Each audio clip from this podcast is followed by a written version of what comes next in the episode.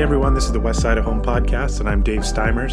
So on the weekend, I got out of the city a little bit, and one evening, after it was dark, I went outside and I looked up, and maybe you've had this experience. If you get out of the city, out of a place where we have so much artificial light all the time, and you look up into the sky on a clear night, and I was absolutely blown away. Just seeing the stars. Like the number of stars you could see in the sky, it was absolutely amazing. And it occurred to me that those stars are always there, but we miss out on seeing them so often.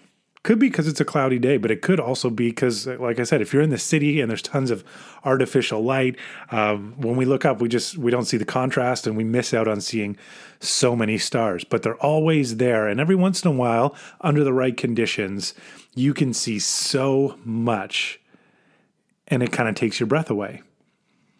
And it got me thinking a little bit about in the Bible, there's this promise that God gives to Abraham, and he gives him a promise for land, seed, and blessing. Land, which comes the promised land, seed or children. And he says, I'm going to make you a great nation. And at this part of it, he says, look up to the sky and see the stars and see if you can count them. That's the kind of children I'm going to give you. Uncountable children, legacy, line. And then blessing, all the good things that come with the presence of God, which included so much material, spiritual, the whole deal.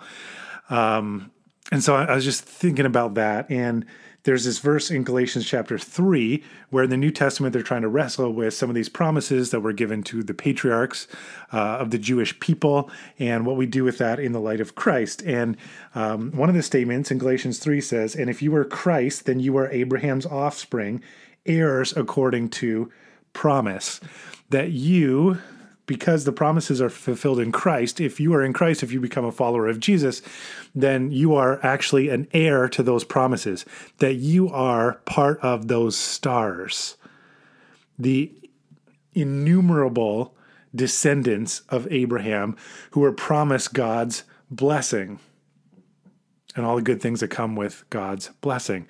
It's a really amazing thing. So what? Well, here's so what. So you have a blessing from God. You have the opportunity to be blessed, to have that blessing be what gives you your identity, what gives you who you are, to live in that blessing. So let me tell you a quick story.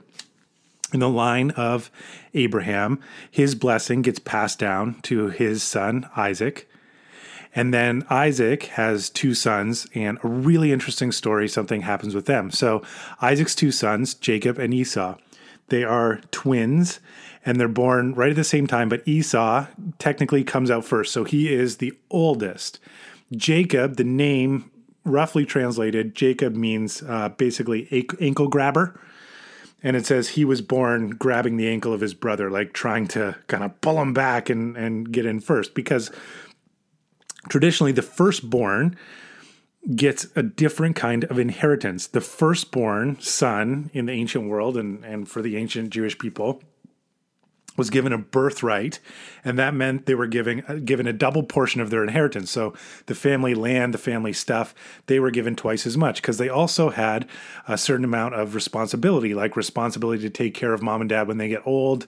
But more than that, part of their birthright was not just a double portion of inheritance, but also was the idea that they would become the spiritual leader of the extended family. Or they would have certain responsibilities in making sure that the spiritual and material mission of the family continued. Like, this is who we are. Our firstborn gets a double portion, and they get this responsibility, a birthright. That means they are the ones that are going to continue to fulfill our mission as a family, what we're all about. So if you think of Abraham and his mission, that he was blessed by God in order to bless all nations. That was part of his blessing. You are going to be blessed by God in order to bless the entire world. This is who we are as a family. This is what we're all about. And so the firstborn is traditionally going to accept and take on a bunch of that responsibility through their birthright and through the blessing that they'll get from their father. So Jacob and Esau, are very different kind of people. And what happens in this story is at one point, Jacob is in making stew, and Esau, he's kind of like the hunter guy, and he's out hunting, and he comes back in, and he's hungry, he's starving. And so Jacob sees an opportunity and basically tricks him into giving up his birthright, which again is this idea of a double inheritance, but also of the responsibility to carry on the family mission and the spiritual nature of the family. And so Esau sells his birthright for stew, which is crazy. And of course, later he regrets it, but it's too late. And then, again, Esau goes off to do his thing. And Isaac, the dad, he's old and he's sick and he can't see properly. So Rebecca, who is the mom, kind of comes up with a scheme with Jacob where they steal the blessing that Isaac was going to give to Esau. And again, it has to do with these things of spiritual leadership and seed and land and blessing, all these things that are passed on from Abraham. And so one of the differences between Jacob and Esau is Esau was a really hairy guy. And so they take an animal skin kind of with the animal hair on it, and he puts it over himself so that Isaac thinks, oh, this is Esau, and he gives the blessing. And of course, Esau comes in and gets upset. No, you gave my blessing away. Don't you have a blessing for me? And he gets a blessing, but it's really not a great one. And so Jacob becomes the heir who has the birthright and the blessing and continues the line in the Jewish people. And you stop and go, how is this allowed? Like Jacob, ankle grabber or heel grabber, right? He's literally living up to his name. Another way to translate his name is liar, and he is that. And you think, how does he, like, why does he get away with that? Why can't they just take it back? Why doesn't God stop this? Like, God's going to allow this blessing go through this lying, deceitful way of being passed down. And a lot of us, that's how we would look at it. We would say, oh, I don't understand. Like, he's a liar. But there's something deeper. And if you look at Jewish commentators, in the ancient world and even in more modern times, they creatively look at this and, you know, where we would say, oh, he's a liar, this is the biggest deal. We go to a deeper level and realize, especially with this stew thing, the birthright, selling a birthright for a bowl of stew. And you go, yeah, Jacob was a liar, but he understood the value of the inheritance, of the birthright and of the blessing. Esau didn't get it. I mean, a serious character flaw here that he was hungry, and so he sold something so valuable for stew. Like, he didn't want it maybe, or he didn't fully understand it, or he was just clueless or whatever. But for whatever reason, he didn't grasp the value and was willing to sell it for stew. And his blessing, he's out somewhere not really focused on the blessing, I guess. But here comes Jacob, and yeah, he lies about it, but he understands, I've got to have this. Some commentators in Jewish tradition give Jacob a little bit more of a virtuous tone, because they would say he saw that Esau wasn't prepared, that Esau didn't have the character, that Esau was messing up. And you can read a bunch of stuff in the story of Esau that show perhaps that he's got this weak character.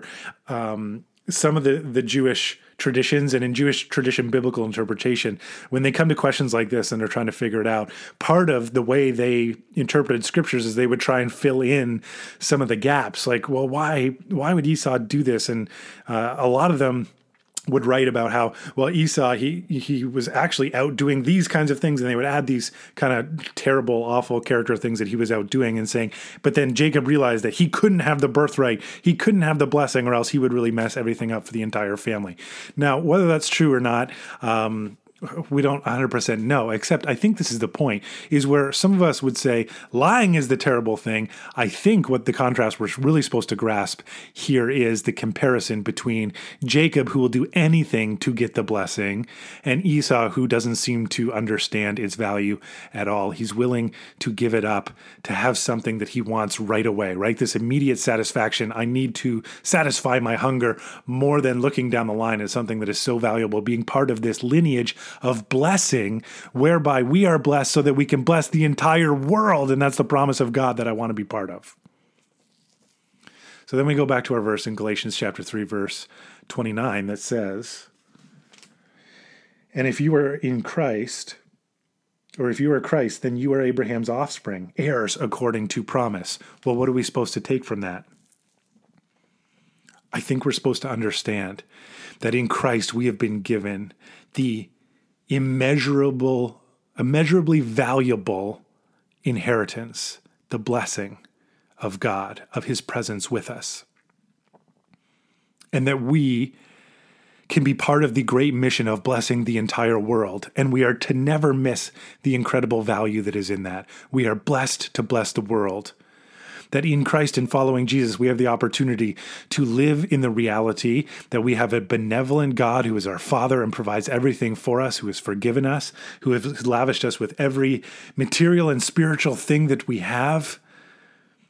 And that we can live in that reality, trust that reality, that is what God is doing. And we can then be part of the mission, the family mission of blessing the entire world with a benevolent God, revealing him in the way that we treat other people, in the way that we share our blessings and our resources. Really incredible. But to be a Jacob, not an Esau, to be willing to do anything to live in that blessing and to be able to forward that blessing on instead of sitting back and sometimes completely missing it and saying, I wish I just had a bowl of stew. So what's your bowl of stew? What's the thing that's probably pretty short term that you just feel like you got to have right now? And maybe that's the thing that takes your eyes off of the fact that you are blessed, loved, forgiven, enjoyed by God, to be filled with that so that you can pass it on. And it might be robbing you of all kinds of joy in life and some of the just beauty of life because you're thinking, I want that bowl of stew. I really think what I want is a bigger paycheck, is a different kind of home, is a different kind of car, is to have a different kind of relationship or this or that or the other thing. And it's almost like I would do anything in my life to chase those things and to have those things, even giving up living in the peace and grace, the shalom of God and his blessings and his promises, where we can just rest in the fact that we are his beloved children, heirs to the promise, blessed immeasurably, and part of the line that gets to go and bless the world. So maybe think about that today and take some time to identify the bowls of stew in our life and just put that in perspective and to say, it may seem in the moment like that's all I want, that's all I need to be happy, to be fulfilled, to feel like I have it all. And then to realize maybe you already have it all. Maybe God has given everything that you need to you today, that you truly are blessed, that you are a daughter, that you are a son of the living, loving God. You already have his blessing. You already have his presence. Soak it in. And then remember that you are part of the family mission. And the family mission is to receive blessing so that we can give blessing. By giving away our love, by giving away the forgiveness that's already been given to us, by giving away our material possessions to people who are in need, to bringing the presence of God, the kingdom of God, to the world around us. So today, you are blessed. Live in God's blessing and find a way to pass on that blessing to the people around you.